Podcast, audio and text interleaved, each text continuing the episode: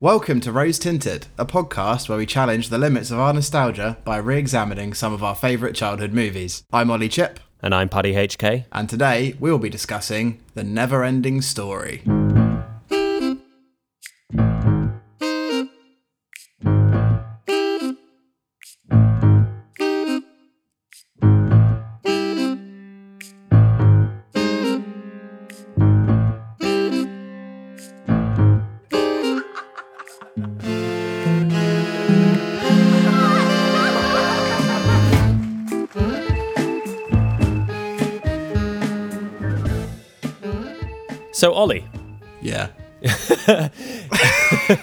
You know those days where you feel like absolute trash and uh, nothing will really improve your mood other than deconstructing incredibly strange movies from your childhood? I've heard of those days, yeah. Well, I think we're in luck, Ollie, because this might just be one of those days. Yeah, I think you might be right. Yes. But before we get into that, I do need to give a little bit of background info about this podcast to anyone who may not have heard it before. So, Ollie and I are old friends who decided to make a list of our favourite childhood movies so we could revisit them one by one to see if they still hold up to scrutiny. Some loose rules for our selection process the movies have to bear some kind of significance to our childhood or early adolescence, and we try to only select movies that we have not watched since that time. So, without further ado, Ollie, why don't you tell us a little bit about the never ending story?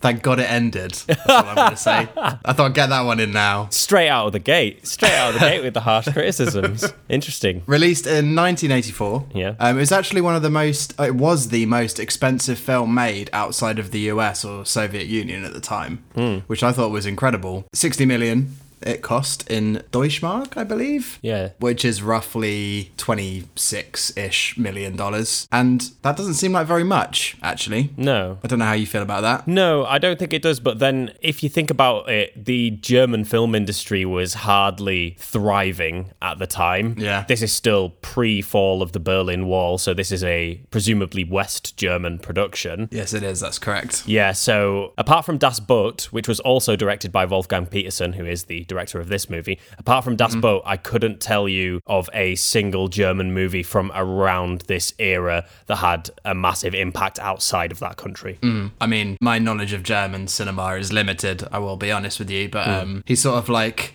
a popular international German filmmaker. Yeah. Who's made a four hour movie about a submarine and then this like strange kids movie about fantasy worlds and dragons and fuck knows what. Yeah, I actually think Wolfgang Petersen is one of uh, Germany's biggest exports in terms of the film industry. The only other notable director that I can immediately think of would be Werner Herzog. Yeah, and there was obviously um, F.W. Murnau who did Nosferatu way back when Yeah. in the sort of like 1920s and 30s. He was a big Hollywood name. Yeah. But yeah, the, outside of Germany and Europe, German directors don't tend to really be household names, do they? Hmm. So yeah, Das Boot and The Neverending Story are staples of German filmmaking. Yes. Interestingly, it didn't do particularly well on the American market, this film, and it's mm-hmm. probably down to those sort of European, well, the directors called them those European sensibilities in the film Interesting. Okay. which I can see. Um, it did really well in Germany, so it did well domestically, but it didn't do very well on the American market.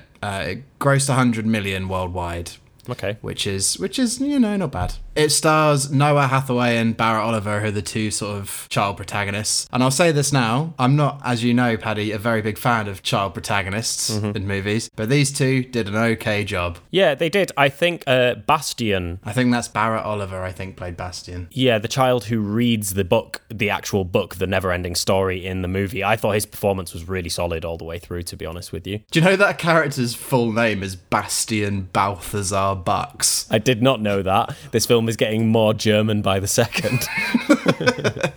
So yeah, that's that. Would you like my synopsis? yes, please start me off with your back-of-the-box synopsis, please. Bastian has lost his mother, and to make matters worse, he is being ruthlessly bullied by his peers at school. Lucky for Bastian, he has a vivid imagination and a taste for fantasy literature. He seeks solace one day in a mysterious book, the never ending story. It's a wonderful tale of strange characters that inhabit the epic landscapes of Fantasia, but perhaps most wonderful of all is Bastian's imagination and the impact it has on the fate of Fantasia itself. Mm, very good. Very good. I like that a lot. And my one liner fever dream of puppets, horses dying, and medium close ups. yeah, yeah, very true. Very, very, very true.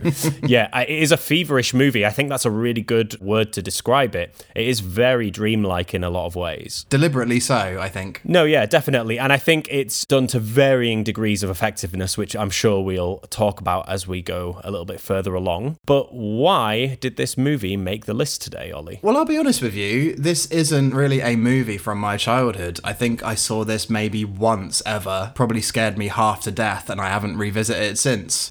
So I don't really have many tales to tell about this film. Um, things I remember, again, are really abstract. Like, the thing that I remember the most is just these creepy, threatening, vaguely menacing, like, skyscapes hmm. of just like clouds and colours and lightning. Yeah. And other than that, like the rest of it is an absolute blur. I mean, Falkor the Dragon is a timeless image Yeah. that has proliferated outside of the film itself. But in terms of my distinct memories of it as a kid, it's just those like rumbling storm clouds with like the red colouring. That's the main thing I remember. And as soon as the film starts, that's what the titles are put over, isn't it? Like these, it's like a montage of skyscapes, and that's basically my memory of it. And as it gets towards the third act, like those skyscapes become more and more intense. Yeah. So I think that's probably where I got that memory from. Yeah, it's a really distinctive image, isn't it? That's the first thing that struck me when I started watching this movie is like it's a really impactful image. So I'm not surprised that that lodged itself in your brain. It's a really impactful image, but it does have that fucking theme music playing over the top of it, which sort of ruins it slightly. The never ending story. Yeah, oh man. I was watching this movie with Martha, and uh, as soon as that music kicked in, she turned to me and she just went, I love it already.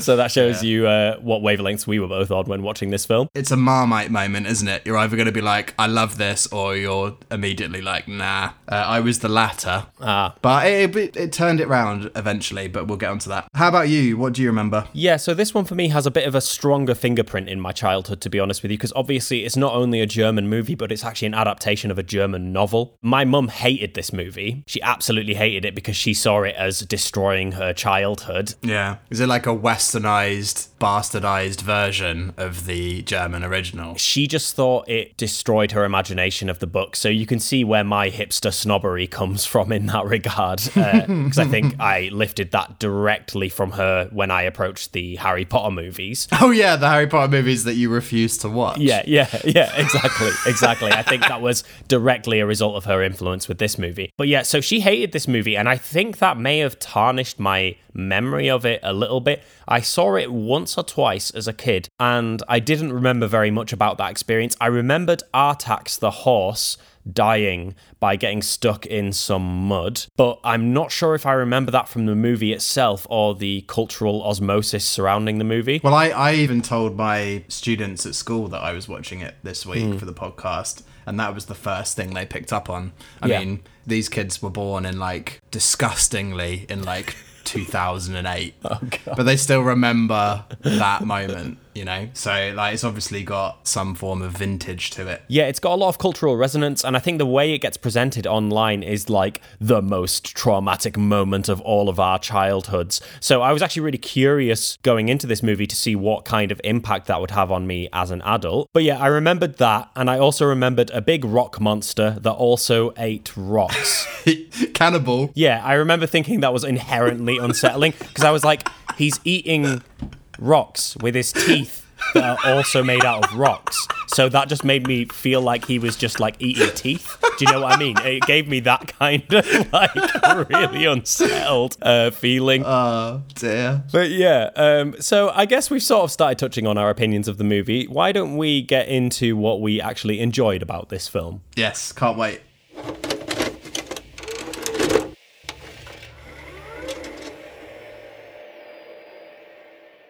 Okay, Ollie, so why don't you start us off? What did you enjoy about this movie? Well, yet again, we have to address the dead parent in the room, don't yes, we? yes, we Because do. yet again, a film on our list starts with the addressing of a dead relative. yeah, I know. What is this? What is this era? I don't. What is going on? We've sort of touched on it before, and we came to the conclusion that it might be like production companies trying to be a bit edgy, but it's become more than that. I, I really don't know why it is the case that all of these poor children in these films have to have a dead family member. And how did this not impact us more? How were we not literally clinging to the trouser legs of our parent every waking second of the day? Yeah, it's crazy, isn't it? Absolutely. Um, but yeah, unlike some of the other films that we've covered, and yes, as you've mentioned, there are numerous movies that begin with the death of a parent for some reason. Unlike a lot of the other movies that we've covered, I feel like death is of particular thematic relevance to this movie. And so I think the death of the parent is actually a jumping off point to explore a lot of more complex themes. But I want to hold off on discussing that in too much detail just yet. So why don't we start things off a little bit more simply? What else was there to enjoy in this movie? Well, I think generally, I don't know if it was because it's been remastered, but the copy of this film on Amazon just looks delightful. It just looked really crisp and clean, and the details in the mise en scène were really lovely. Just generally, the aesthetic of this film is marvelous. Oh, yeah. It's beautiful. It's a beautiful movie. And it starts off, as we alluded to earlier, in that very first opening credits scene that admittedly has some very jarring music laid over the top of it. but the visuals of the clouds and they're sort of these technicolor, dynamic cloud shots look absolutely stunning. It's very psychedelic, these sort of like cloud time lapses, aren't they? Hmm. And I'm not sure if it's actual photography or some kind of effect, but it looks absolutely gorgeous. And I just generally really love the look of this film. And I think it goes beyond just the scenery. I mean, a lot of the scenery, the aesthetic of the scenery is achieved through these beautiful painted matte backgrounds, but it's also down to the set design, the mise en scène, as you say. Like the world of this movie is just utterly charming, and at times I would go so far as to say it is really beautiful. Yeah, I mean it's straight out of Dungeons and Dragons for me. Hmm. Like the painted images in D&D rulebooks and general fantasy illustrations resemble a lot of the painted backdrops in this movie. It was just really nice to look at. I think like tying into the beauty of the of the film is the puppetry as well. Mm-hmm. And not just the way they made the puppet characters feel real in their movements and in their gestures and in their mannerisms, but also just the detail of the puppets themselves were just fantastic. Like I could imagine most of the budget actually probably went on animating Falkor because Yeah. there's a shot of him where the focal point of the shot it's sort of a close up of him, I guess. The focal point of it is obviously his face, and you've got people operating the blinking, hmm. the movement of the mouth, the movement of the tongue, the movement of the lines on his face. But mm. then out of focus in the background is his body because it's curled round. And you can see that someone's operating the breathing of the character as well. So, like, Yeah. they've really gone to great lengths to make those puppets feel real and they look real as well. Yeah, absolutely. I mean, I don't know if they were trying to make Falkor like really creepy though, but they certainly succeeded if that was what they were attempting. Well, I, I mean, it's hard to not find any of the characters creepy in this film, to be honest. yeah, that's true. I think he's meant to be a helper. A lot of the characters, the puppet characters, seemed benevolent to me. Oh yeah, definitely. And I'd actually say my favorite one uh I was going to ask you this. I was going to ask you what your favorite character was because I think they're so diverse, the sort of creatures in this film. I think it's worthy of discussion of which ones were your favorite. Falkor's a given, right? Falkor definitely wasn't my favorite, to be honest with you. But in terms of like technically the way they animated that puppet, it's very impressive. I have two favorites actually. I would say the racing snail is one of them because I just thought that was just a really cool concept and it looked really cute and cuddly. And I loved the giant tortoise. Yeah, the nihilistic turtle, I've called it in my notes. Yeah, yeah, yeah. So it's like this giant tortoise, this ancient being that Atreyu seeks advice from. And she looks legitimately ancient. Yeah. And what was most impressive about that puppet is she's not only a character, but she's also a piece of the set. She's a mountain that Atreyu approaches, and he only realizes as he gets closer that it's in fact a tortoise. I just loved the look of that puppet. I thought it was fantastic. But to be honest with you, it wasn't even just like the main characters. There's a scene in the first meeting in Fantasia where they're trying to figure out how to save Fantasia and save the Empress. That's fucking nightmare fuel in that bit. It is, but I just loved the attention to detail because you have like representatives of all these different races of Fantasia and they all look so interesting and distinct. Yeah. And I think some of the ones that stood out to me were there there were these people with giant heads, which looked terrifying.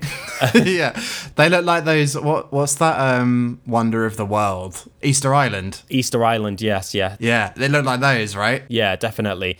And uh, there was also elephants and people with two faces on their heads, Or three, or three. two or three. Yeah, it was mental. So it's like a lot of effort that wasn't strictly necessary, but just adds so much to that scene and the universe of the film in general. It just makes the universe feel really rich just by Yeah. having all these races convening in one space. Yeah, well, it would have been easy. I mean, it would have been an easy win to just do elves, dwarves, men, orcs. Mm-hmm. But they've gone to absolute town and they've just come up with these endearing and horrifying races of Yeah. people that have, yeah, like you said, three faces or are just one giant head on legs. Yeah, Or, you know, ride supercharged snails Yeah, around. yeah. Like it's really it's really obscure. It sort of reminded me of Alice in Wonderland in its fantasy elements. Yes. Just these really oddball, quirky characters that are very idiosyncratic and because they're so different and unique, they're almost more believable. Yes, definitely, definitely. Um, did you have a favorite? Did you have a particular favorite? Yeah, my favorite was the nihilistic turtle who Yeah. would say nothing but um, what was it? Not that it matters, but that turtle was channeling prime me. I feel that turtle's pain. It's so old, it's just done with everything and nothing matters anymore. I really enjoyed that character. The fact that it kept sneezing because it's allergic to children. The Yeah, amount yeah. that I resonated with this character was actually quite worrying. She also says, Um, I've not seen anyone for thousands of years and had started talking to herself. Love it. That character for me was the best one, and like you said, they do really cool things with scale with that character as well because it's a giant turtle, like giant in the literal sense of the word. And speaking of scale, that segues quite nicely into um, another aspect of the movie I really enjoyed, which was the set design, which throughout the film is just consistently excellent. The sets. Uh, have that same idiosyncratic uniqueness that the characters do as well. No one set is the same, and they all seem to represent different parts of this world. And uh, a lot of them use scale in a similar way because they rely on miniatures a lot of the time, which, as we've spoken about in the past, is actually one of my favorite practical effects favorite ways of achieving those illusions of scale. Yeah. I mean, there was absolutely loads of lovely set pieces, but my favorite set is probably the little gnome cave. So at one point in the movie, Atreyu uh, visits these gnomes in their little gnome home, and it is. come on, come on. How has that broken you? you must be at the end of your rope today, mate. Fucking hell. Jesus Christ. Ah, you know, like when you suddenly become aware of what you're doing. yeah, yeah, yeah. Like that just happened with me that you just said that phrase. It's just, yeah, it's killed me. Anyway, continue. The gnome home. Talk to me about it. yeah, it's just lovely, and it's just Yeah. Okay, I'm good. I'm good. I'm good. Whew. it's just really lovely, and it's sort of emblematic of um, the wider qualities of the movie in terms of that mise en scène and that set design. And so when you go into this little domain, it's like all these little bubbling flasks, and there's a steaming cauldron, and there's this muted orange lighting, candles, loads of dusty scrolls, herbs hanging from the ceiling. They've put in so much effort to design this set in a way that tells you about these characters. Yeah. It, it felt to me, actually, that set, it felt to me like a mix between Yoda's cave Hmm. in Star Wars and the BFG's cave in the BFG. Yeah. Like it sort of was channeling those sorts of vibes. And what they did quite nicely with that as well was you had Atreyu was like a an onlooker from the outside because the scale is different. Obviously, he's a he's only sort of like a teenage boy, and they're gnomes, so that it's that the sense of scale is nice because he's sort of like peering in and he's bigger than them, and it was just a, like a lovely little set piece. I agree with you. Yeah, and that's one of the internal sets that I really love, but also a lot of the external shots which were achieved through using miniatures are lovely. And I think a couple of my favorites are the Ivory Tower, uh, which is, you know, the palace that the Empress lives in. The external of that is gorgeous. There's just so many aspects of this movie that looked fantastic. I love the way the Sphinxes looked. So at one point, Atreyu has to make his way past these two Sphinx guards to progress on his journey, and they looked literally awesome. Like they looked really imposing, glowing, magical, and literally awe inspiring. And the fact that that feeling was achieved with what is likely to just be a couple of miniatures Or a painting. or a painting, yeah, is a really great technical achievement, in my opinion. Uh, yeah, I agree with you actually, and I think that that coincides quite nicely with some of the true to life shots that they did. I think I don't know where they filmed it, but it felt very sort of like southern US of A, hmm. sort of Texas state. Some of these wide tracking shots of Atreyu as he's riding his horse across the desert plains, and hmm. you see all these mountain ranges and things. Like they combine the fantasy elements of their set design with basically natural beauty and I think that works really nicely. I also want to pick up on the fact that, in a way, weirdly, the set that takes place within the school setting in the real world is almost as fantastical Yeah. as Fantasia is. Like he's reading that book in the school attic. Yeah. I think I think it's labeled attic. Yeah, it's crazy. And I, I actually picked up on that. Like, as soon as he entered into that attic, I, I wrote a note about how much I loved the look of that set. It's like really dusty and creepy, like his own little hidden cave. And at one point, he's reading his book. And, and I was watching it with Martha, my partner, and she just leaned over to me and goes, is that a human skull behind him on that shelf? so he's in this attic in this school, and there's a literal human skull on the shelf Yeah. behind him. So they've managed to create this really gothic aesthetic in what would ordinarily be a mundane space. And I think that works really well in the movie's favor because obviously a big thing that this movie does is it blurs the boundaries between the two realities of the movie increasingly as it goes on. So the fact that this space becomes increasingly gothic and increasingly haunting as the drama of Fantasia slowly unfolds is really fitting in a way. I just like the fact that there's a school attic. Yeah. I just love that as a concept, the fact that there is an attic that he could just get the key to because for some reason they hang the key up for the attic next to the door to the attic. Yeah, yeah, yeah, totally unsecured. And then he goes up there and it's like there's a human skeleton on the wall and like a wolf's head. Yeah. And various other sort of taxidermy animals. It's really fucking weird. yeah, and nobody's cleaned in years, like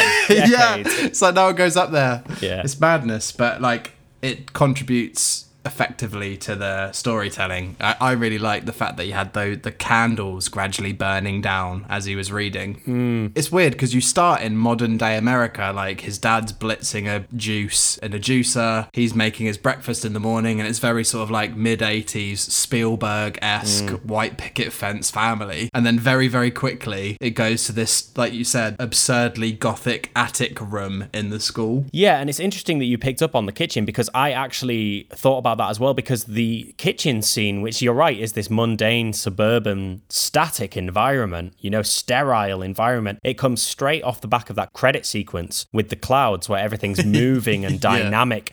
It really hammers home the contrast between the world of the imagination and this sterile, emotionless world that he's been inhabiting with his dad. And his dad even says to him in that scene, You need to get your head out of the clouds. Yeah. Was it like feet planted firmly on the ground or something like that? Yeah, something like that. So there is this immediate juxtaposition between these two worlds being created by the movie, which then slowly disintegrates as the narrative progresses. And I just thought that was really, really excellent. And I think actually, Ollie, we should probably go on to just discuss the way we perceived the themes of this movie because I feel like we're more or less falling over ourselves to do so. So, yeah, what were some of the thematic elements that jumped out to you in this movie? Well, um, I couldn't help but start to read this in a weirdly Freudian way. And I don't want to be one of those sort of like hipster film critics who tries to apply gratuitous film criticism to what is essentially a kids movie. But I think that actually it goes beyond subtle at points in pointing to this sort of I don't want to say obsession, but the relationship the protagonist has with his deceased mother is, to me, like quite a troubling one. And it's explored in this sort of pseudo sexual way. Um, particularly with the mise en scène of the Empress's ivory tower. I think there's lots of sort of sexual imagery going on there. The fact that, like, for his fantasy to come to a close, he has to call the Empress the name of his mother.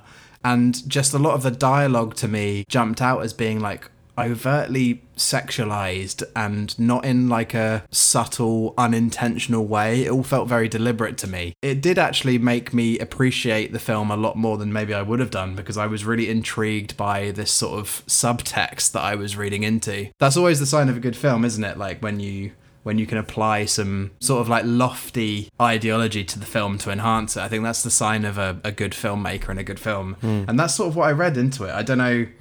It may just be me. Mm. It may just be me, but like that's how I I read it. And I do have another idea, but I'm going to let you interject a little bit. But I think the first one that I read into is this sort of like strangely Freudian. He's grieving over his deceased mother, but he's also sort of obsessed at the same time with her. Mm. I don't know. What do you make of that? Well, it's interesting because I didn't really get a Freudian reading from the movie, but I think that is a valid reading to make, especially because the movie places so much emphasis on the idea of dreams. Obviously, like psychoanalysis was basically completely obsessed obsessed with dreams. And this movie really does, as I said, blur the boundaries between the dream world and reality and the world that we inhabit as the viewer as well. So, yeah, I think that's totally valid. But I didn't get a Freudian reading from the movie per se. But what I did get was that this movie, in terms of its thematic elements, is very much an allegory for grief and the processing of the emotions that come with grief. This fantasy narrative is a way for Bastian, the protagonist, to process his grief.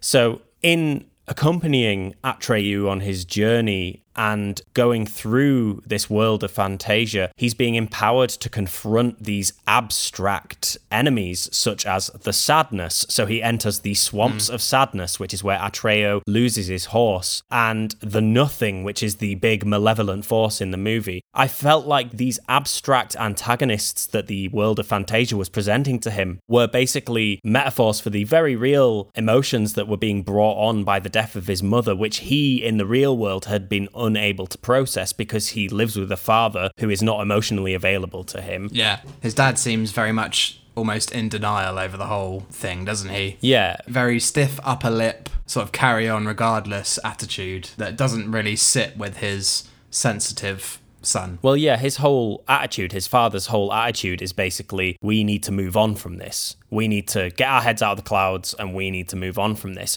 And obviously, the way grief works is you can't just hide from the emotions. And it was implied that he was doing that before. You know, he was hiding away from the world and burying his head in these books which um, were different from the Neverending Story because they weren't real, according to the uh, bookshop owner that he stole the book from. The Neverending Story is real, whereas everything else is not real. So his journey through the Neverending Story is empowering him to confront the necessary emotions he needs to deal with in order to healthily process his grief. It makes them into tangible, malevolent forces for him to overcome and not to run away from. And I think that's just an absolutely wonderful allegory. Yeah. I will say, though, like, I agree agree with that reading wholeheartedly, but I think the film tragically undermines that wonderful theme by the ending. And we'll get onto that, but I'll just allude to it now. Like the ending is basically just like, oh yeah, it's all about him like destroying his bullies. End of story. Yeah, yeah, it's bullshit. It's a bullshit sanitized ending for something that is actually very lofty and intelligent and complex, and it's completely undermined by the last five minutes, which is a real shame. Yeah, I'd 100% agree. And uh, just to round off my thoughts on the themes of the movie, I think where the movie is at its most ambitious is where it actually implicates the audience in Bastian's mm. grieving process, you know? So it's created this allegory for grief. And at one point, when the worlds between the real world and Fantasia have completely dissolved, the Empress is saying to Atreyu, Bastien has been sharing your adventures. He is the mm. human boy. He's been following you.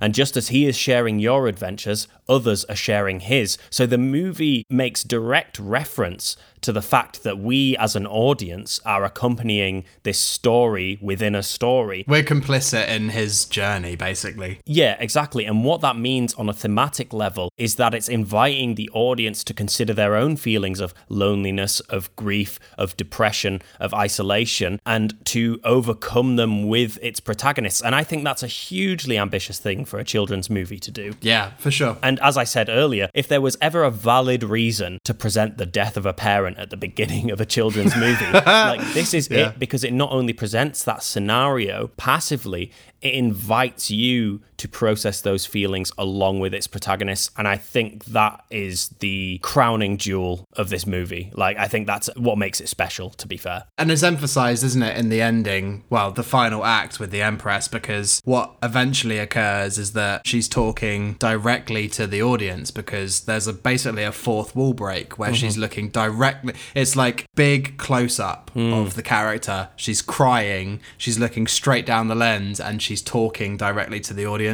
So there's an inclusion there that really adds emphasis to that reading that you've given about dealing with grief, and it makes the spectator sort of a part of that narrative. Yeah. Which actually, like, yeah, is the most powerful moment in the film. Like, fuck the horse dying. Like, that moment there is the important moment, I think. Yeah, absolutely. And just uh, as a side note, I know that in our episodes, we normally tend to give a little bit more narrative context for the movies we discuss. So we go, oh, when this happens and then this happens, I think this. You know, we sort of try to lay out the scenes as best as we can for whoever's listening that hasn't seen the movie in a while. But with this, I think that's actually not that possible because a lot Yeah. of the thematic elements are so complex. So we're kind of taking it as a given that you understand who these characters are and what their role in the narrative is. Also, the the narrative and the characters themselves are like utterly chaotic. Yeah. I called it a fever dream in my one line synopsis, and it is literally that. It's just sort of like a montage of different images that assault you for 90 minutes. So it's quite difficult to pinpoint exact moments. It all sort of blends and merges into one. So I think it's really worth just watching it as an entire entity and then applying those ideas to it. And on that note, Ollie, while we were off mic, you actually said you identified some uh, political subtext in this movie as well. So do you want to go into that a little bit more? Yeah, just a little bit. Like, I didn't actually know prior to watching it. Like, the thing that gave it away for me anyway was the fact that the title sequence was loaded with German names. So hmm. I was like, okay, this has probably got some form of German influence. And to know that it's a US and West German collaboration hmm. started to make a lot of sense to me because basically, like you said earlier, the predominant antagonist in this movie is the sort of abstract thing they call the nothing. Yeah. And it's like this dark cloud that is destroying the fantasy world. And the justification for that is they say at the end that horrible like wolf character hmm. sort of says that everyone has lost hope, everyone has lost their imagination, has lost their dreams, and that is why the nothing is able to destroy Fantasia. And I think that just had a really poignant correlation to what was going on politically hmm. in the 1980s in Germany, the Iron Curtain and the rise and fall of the Soviet Union, and the fact that you've got like people who have been separated by this concrete wall who were maybe close neighbors but are now sort of polarized in terms of their political opinions. It's a point in history where people have maybe lost a little bit of hope hmm. in the future and in human progress. And I think it was a quite a nice child friendly way of addressing that issue. Yeah, yeah, I agree. And you could even read it as an atomic allegory as well, because this is like peak Cold War, right? Exactly. if you wanted to really transplant the idea of the nothing into the real world, um, it's a nuclear explosion, right? Yeah, for sure. And like the fact that you have at the end images of like atomized dirt flying through space, like there was just a lot of apocalyptic imagery. And I think it's very appropriate to the time period, particularly from a German perspective. Like I can see that as being quite powerful. Yeah, definitely. Definitely. So, was that about it for you on good stuff? Yeah, I mean, I'll just rattle off like one or two other things that I won't go into depth on, but I really like, just to reiterate, love the changing of scale and the sense of scale. Mm-hmm. The puppeteering, just to reiterate, is second to none. Mm-hmm. Like, I don't think I've seen better puppeteering, maybe other than Jurassic Park in our films so far. Really, really beautiful. Yeah, I also really thought that the child acting was convincing, mm-hmm. which is rare for this era particularly, but I thought they did a really good job with that. So just on a surface level, the film is rich in detail and is interesting to look at Mm-hmm. before you even start getting into the nitty gritty of ideology and themes. So yeah, it's just it's well worth a watch on those on those fronts. I think. Okay, great. Well, on that note, shall we move on to discuss some of the things we maybe enjoyed a little bit less in this movie? Yes, let's. He doesn't understand that he's the one who has the power to stop it. He simply can't imagine that one little boy could be that important.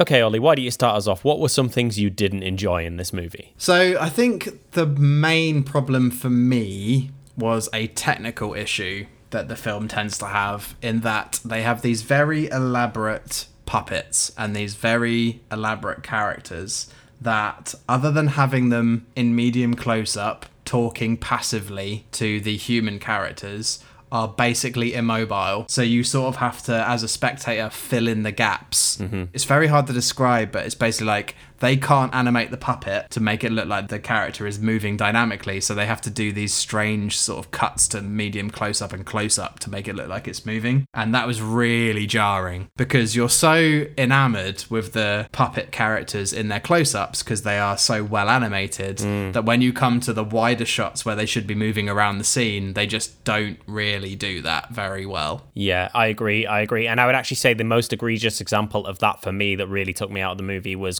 Gmork, who is the wolf character. There's a point where he's like flying through the air to attack Atreyu, and that's when it looked like at its most stiff to me. Yeah, he should be leaping through the air, and we should have two or three cuts of hmm. the fight between the characters, but they couldn't have the fight between the characters. So it's just like, let's throw the puppet through the air hmm. and then cut to Atreyu getting up covered in blood because he stabbed him in the chest, but we don't see him do that. We don't see any movement or conflict between the two characters physically. It just sort of like, here's the start of the fight, and then we cut to the end of the fight. Yeah, yeah. There's nothing dynamic in the middle, which is happens pretty much throughout. And I think you're going to talk about this shortly, but that really is detrimental to the sort of engagement of the story in terms of pace. Yeah. Because basically it's a Atreyu walking from one scene to the next, talking passively to a puppet and then moving on. Yeah, and I think I can be a little bit forgiving about this because obviously, even though it was the most expensive movie to be made outside of the Soviet Union and the US at the time, it still feels like they're working within these constraints. So we might go, oh, you know, maybe they could have made the scenes more dynamic through using stop motion or this and that. But the reality is, they probably just had to do the best with what they had. Yeah. And I think they do a really remarkable job. They do, but like they've obviously set their priorities in one direction. It's like we want to spend our money and our time making the puppets look real when mm. they're talking to each other, and we want to make the set design really engaging and beautiful. Yeah. But because they've spent so much time doing that, they've had to really skimp on the rest of it. There should have been really a bit more addressing of a balance between the 2 mm-hmm. Like I would be okay with the puppet not breathing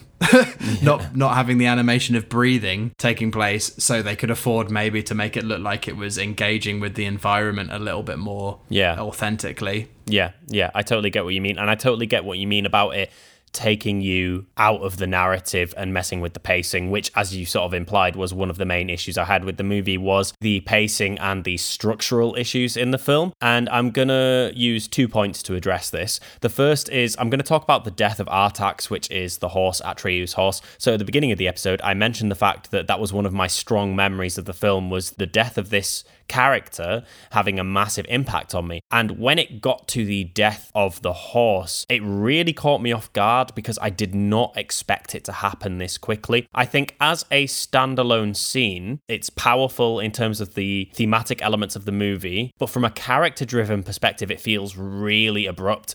That was the first time in the movie that the pacing felt off to me. I would have liked to have spent a little bit more time with those characters before we lost Artax so that his death would actually mean more. He's literally killed within five minutes of being introduced, which, which really lessens the impact of his loss, to be honest with you. And that was actually quite disappointing to me. And what I said there, that out of context, that scene is a very emotionally driven and powerful scene. That speaks to my main criticism of the movie, which is that it seems like a series of encounters that are strung together by moving the main character from one encounter to the next. Mm. And so the scenes Atreyu finds himself in don't really seem to have any real effect on each other. It's just a case of him arriving somewhere and being told, you have to go here or else being brought there by Falkor. Yeah. It's very paint by numbers fantasy quest type narrative, isn't it? Yes. It reminds me of like an RPG video game, and you're doing just like loads of different side quests of Yeah. gathering bits and pieces for certain characters. They don't have any correlation to each other, but they sort of just like push the character in one direction, but they're not really coherent in any sort of fathomable way. Yeah. Which is, again, not just a narrative problem, but a pacing problem mhm. because it just becomes slightly repetitive in the fact that it's just Atreyu talking to another quirky puppet about something and then you move on to the next one where it's the same thing. Yeah, and in that sense, each character interaction feels very isolated within its own space, which takes you out of the scale of the universe we're inhabiting. Yeah. So it's a collection of very rich micro universes rather than a single vast one. It's a series of charming vignettes. Yeah. I called it a montage earlier. Yeah. That's what it feels like. It's just sort of like a collection of images that are put together to sort of like a tenuous narrative thread. Yeah. The main comparison I made in my head to something that does this more effectively was obviously Lord of the Rings. Yeah. We've finally addressed the fact that Lord of the Rings exists. Yes, and I think it's a very valid comparison or it's a very valid contrast in this case because what I was thinking in my head was that narrative thread in The Two Towers where Legolas, Gimli, and Aragorn are chasing the Uruk-hai to try and get Merry and Pippin back, right? Mm-hmm. So you see the Uruk-hai marching through these sort of scenes with Merry and Pippin in tow, and then cut to our three heroes, and they're finding clues and evidence of the Uruk-hai's presence in their scene, you know? Yeah. So it's not like these things are happening in isolation from each other. There's a real sense of connectivity between these two scenarios, which Yeah. are in essence their own narratives. And that's what this movie seems to really be lacking. Uh, and that would be probably the biggest criticism I could level against it, other than the ending, which we have already touched on earlier. But Ollie, why don't you talk to me a little bit about this ending? Uh, it left such a sour taste in my mouth. Yeah. Like, it really did. Because I finished the movie, I pressed off on the remote, and I was like, for fuck's sake. Yeah. I was on board and I was actually really interested in talking about it. And then the ending happened, and I was like, uh, big budget Hollywood executives got in the way again.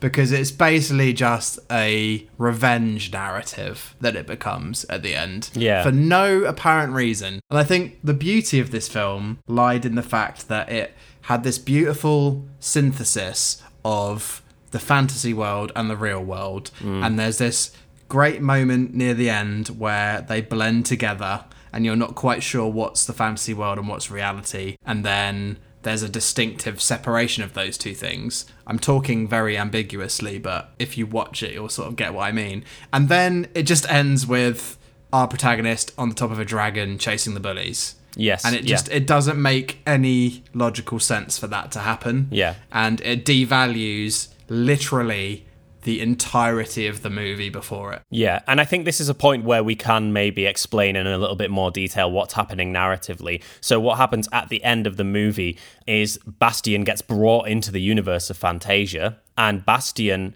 just about manages to stop Fantasia from being wiped out of existence. And he's speaking to the Empress, and she's holding a grain of sand in her hand, and she's like, this is all that remains of Fantasia. You just about managed to save us. This is all that remains, you know, and it's a beautiful image, you know, it's a beautiful, poignant ending. Yeah, because they're in a black, like the whole um, set is black. They're just basically in this nether zone. It's almost like limbo.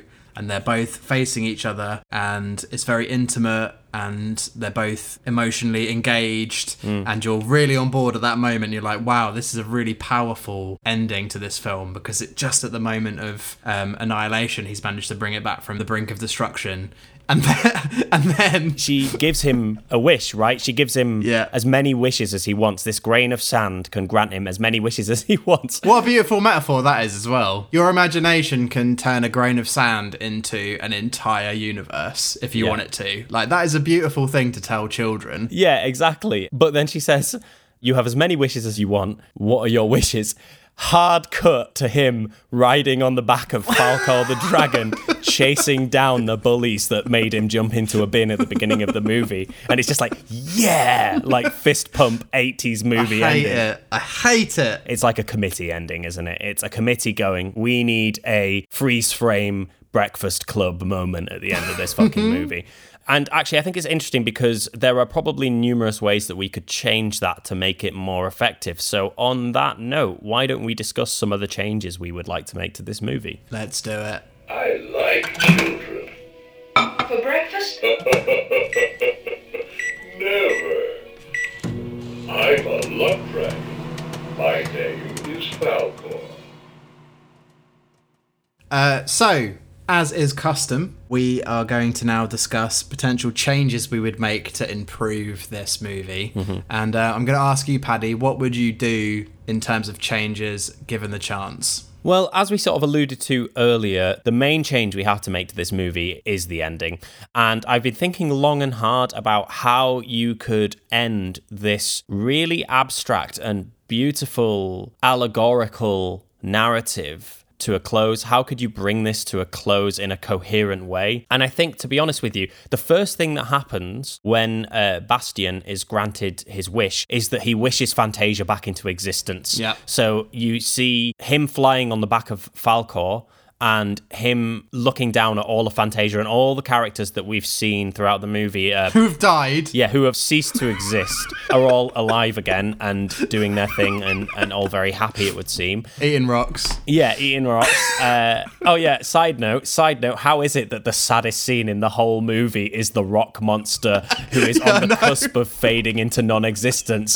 These hands look strong, but they're not. Yeah. Why couldn't I hold on to my friends? It's so heartbreaking.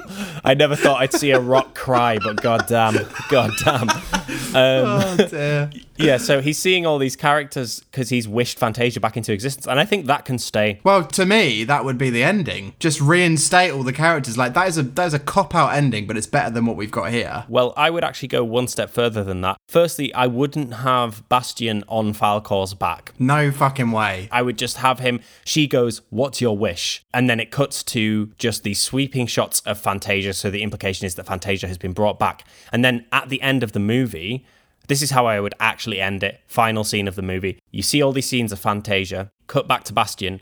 He puts the book away, he closes the book, puts it in his bag, leaves the attic, and he goes into class. Mm-hmm. He's been left behind at school after school is closed. Maybe you could have it that he was there all night reading this book. And there's a narrative thread in the movie where his dad is saying, You're never going to class, you're never doing your homework, you know, because he's clearly removed himself from the real world because he's struggling to process his grief. So he's numbing himself. So I think a lovely way of ending the movie would have been to have Bastian exit the attic, school has started again, and he just walks into class and shuts the door, and you see him taking his seat and raising his hand. End of the movie. That's good. I like that. I like that. He's begun to process the emotional turmoil that's going on within him, and now he feels confident enough and empowered enough to reintegrate himself into his life. Yeah, I really like that. I think that would bring a nice close to the theme of dealing with grief. You could even have him like passing the book to someone else who he thinks might need it. His dad. Yeah, his, he gives it to his dad to read, or Yeah. um, he gives it back to the librarian, and then you see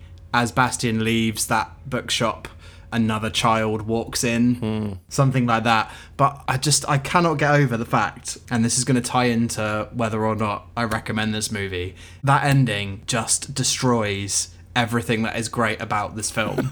and like the two things that we've just basically off the cuff discussed in terms of what we would change about the ending are infinitely better than what actually happens. Yeah. And that is a really damning indictment on what the filmmaking process is like in mainstream filmmaking. Because it's definitely, like you said, it is an ending by committee. Mm-hmm. Like, you can tell that people have gone, just tie the bullying narrative up because that's the one the kids are going to remember. Yeah. But at the end of the day, it's really not. Like, the, like that is a throwaway thing that happens. I think you end your movie by tying up the threads of the important themes. Yes. And this film totally does not do that, and it's deeply, deeply frustrating. Yes, I, I would agree. And on that note, Ollie, I suppose there is only uh, there's only one question left to ask you. Do you think you need rose tinted specs to appreciate this movie, or do you think it holds up on its own merit? Oh man, this is tough. Firstly, for me personally, I didn't have a huge nostalgic attachment to it in the first place. And secondly, I think that 95% of it, maybe you don't, but then the last part, which is arguably the most important part, you really do need goggles to appreciate it. So I'm going to say you don't. Mm-hmm. And the reasons for that is because I found myself for the first time in this exercise in futility that is this podcast. For the first time, I found myself applying adult complex film theory to a kids' movie. Mm-hmm. And I don't think, obviously, I would have been able to do that when I was a child. So I think for that reason, you don't need them. But the caveat is you need it for the fucking ending because the ending is bullshit. Yeah, absolutely. And to be fair, the ending is probably what the majority of people have rose tinted goggles about. A lot of people probably do remember that ending. I'm going to say that you don't need rose tinted specs to enjoy this movie. And here's why. And I'm actually going to tie it into the themes of the movie. Because if you're talking about grief, which again, for me, is the theme that resonated the most, grief isn't about getting somewhere. It's not about arriving at any sort of ending where you're suddenly whole again. It's about the process, it's about the journey. Yeah. And that's my very pretentious way of saying because the journey of the movie itself was worthwhile, I'm not too fussed about the ending being bad. Yes, it's bad. And yes, it really is frustrating and it has the potential to undermine uh, the themes of the movie. But because I found the movie to be so rich, especially from a discussion standpoint, Yeah. those last five minutes didn't take away from my enjoyment. So yeah, I don't think you need rose tinted specs to enjoy it. I agree that the ending is shite, but I will give it a pass because I thought, other than that, it's a really, really special movie. Yeah, I think that is an apt conclusion to the story that is never ending. Yes, yes. Also, if you ignore the ending of the movie, it truly is a never-ending story. yeah, I'll tell you what, right, just watch it on repeat, but cut the last five minutes, and that, that you're golden. Yeah, yeah. Eject the metaphorical VHS just before that scene, and you're fine. You'll have a great time. But yeah, I guess we've reached the end there. So before we go, I just need to say thank you to Dilettante for letting us use their song My Dress as our theme tune. You can follow them at Dilettante Songs on social media. You can follow us at Rose Tinted Movies on Instagram. Do please also subscribe to this podcast, give us a review, give us a like, tell your friends. We really want to try and get the word out. We want to spoil as many childhoods as we possibly can. Yes, we've not spoiled nearly enough childhoods at this point. um, but yes, in the meantime, I have been Paddy. And I have been Ollie. And we have been Rose Tinted. Thank you very much for listening, and we'll see you all next time.